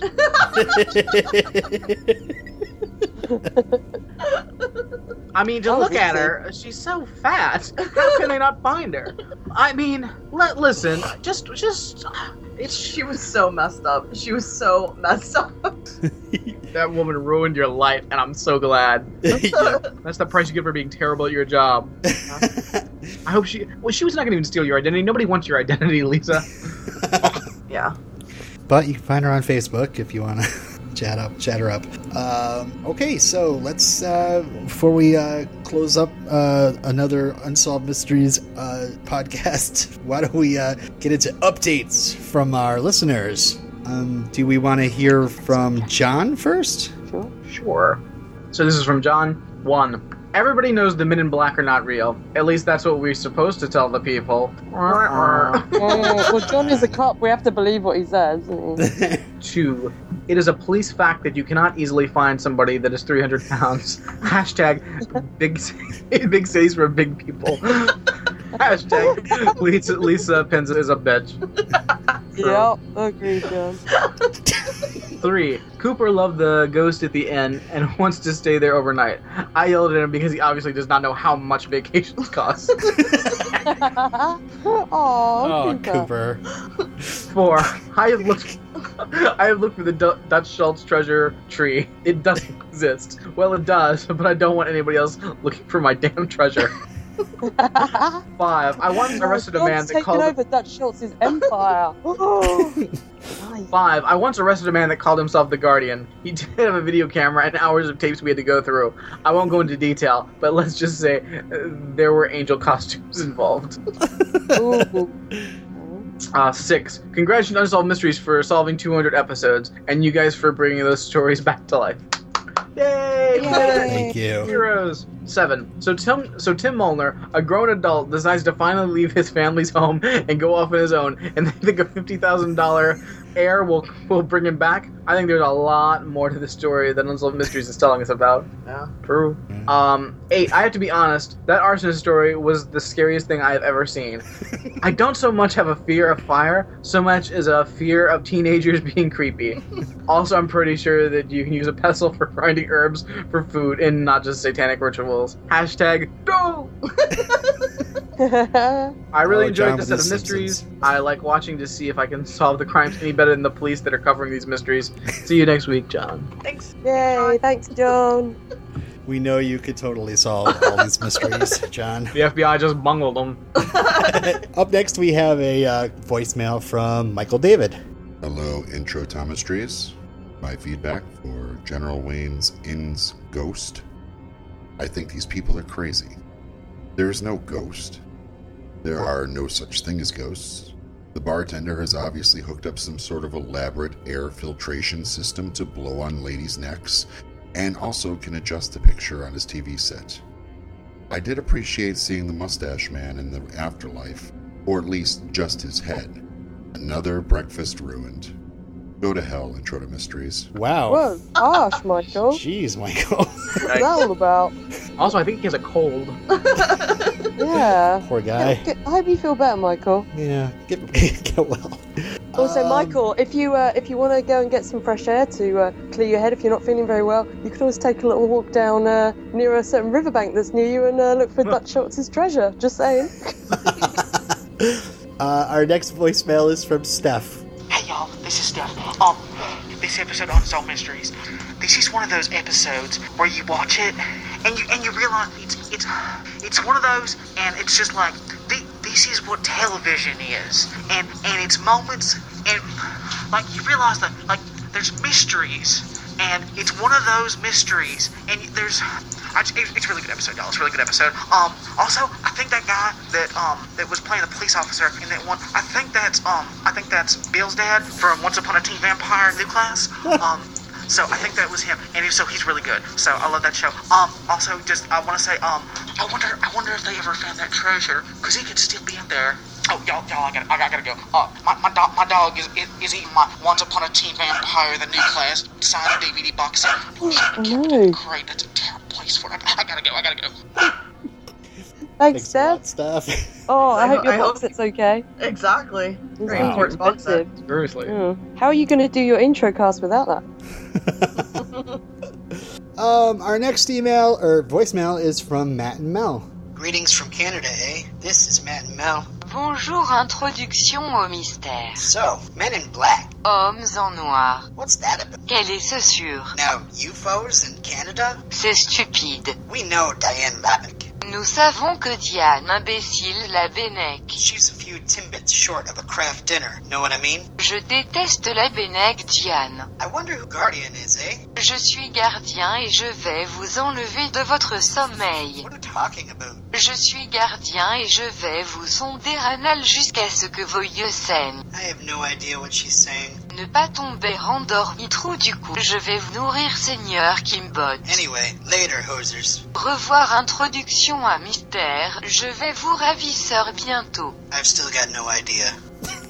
Thanks, guys. Wow, guys. I don't know what you're talking about. We appreciate the feedback, though, even though. Yeah. Yeah. Phew. Yeah. Oh, we had a late submission, uh, just under the wire. Uh, let's get this in before the end of the show. Guess what? I'm back, jerks. Listen to me, intro to mysteries. This is what I've been doing on my week's vacation recording podcast feedback. I said I'd do it. I said I'll do it. You see what I can do? This is hell. I call it home. My hell. Your whole podcast is full of darkness and smoke. This is the fire that I will destroy and burn your souls up. Ancient spirit of evil, look at the flames. Listen to the coyotes yell. Listen to them. Good night, ladies and gentlemen.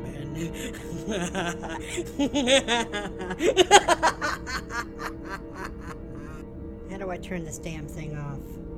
Oh, there it is. That Wow. was super creepy. I think we need to send that to Unsolved Mysteries right away. yeah. Heart of Omar. Oh no, Omar. Yeah. Wow. Omar's been missing that voicemail. Omar. Well, that's it, everybody. Uh, uh, anything else, guys? No, I can't wait to see what we're covering next week. Yeah. Well, you can find us at intro-to-mysteries.com. Our email is uh, mail at doesn't-exist.com. Um, you can tweet us at uh, Stack Lovers on Twitter. Please don't get confused with the other Stack Lovers website. It gets really weird. Join us next time. Perhaps you hold the key. Perhaps you could help us solve a mystery. All of our episodes can be found on iTunes or Downcast. If you're listening, let us know at twitter.com slash intro to X. Join the Facebook group at facebook.com slash groups slash intro talks. Keep it spoiler free. If you do want to talk about spoilers, we have a group for that.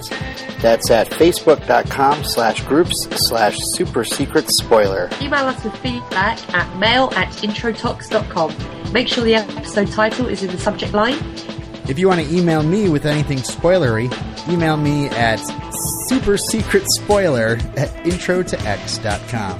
All of our podcasts and contact information can be found on our basement office on the internet, introtox.com. And you can tweet me at twitter.com slash lrobinero. Also check out Redemption Cast, a introcast I co-host about the TV series Angel. You can find that at redemptioncast.blogspot.com. You can find me on Twitter at twitter.com slash mayafire. You can find me on Twitter at twitter.com slash Tammy Yip. You can also find me on I'llWatchThatMovie.com where I am a newbie going through movies from the 80s, 90s, and then we'll see what happens from there. And on a belly dance podcast called Yip Podcast. You guys can catch me on the Ramjack podcast and also on the Twin Peaks podcast.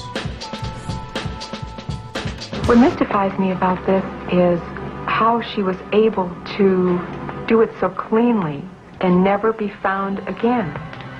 I mean, she must be 300 pounds. You know, someone like that just doesn't get lost in a crowd, even in a big city. And this is a big city. You still don't get lost in a crowd when you are enormous. Oh, Mama, I'm in fear for my life from the long arm of the law. Lawman is putting an end to my running, and I'm so far from my home. Oh, mama, I can hear you a crying. You're so scared and all alone. Hangman is coming down from the gallows, and I don't have very long.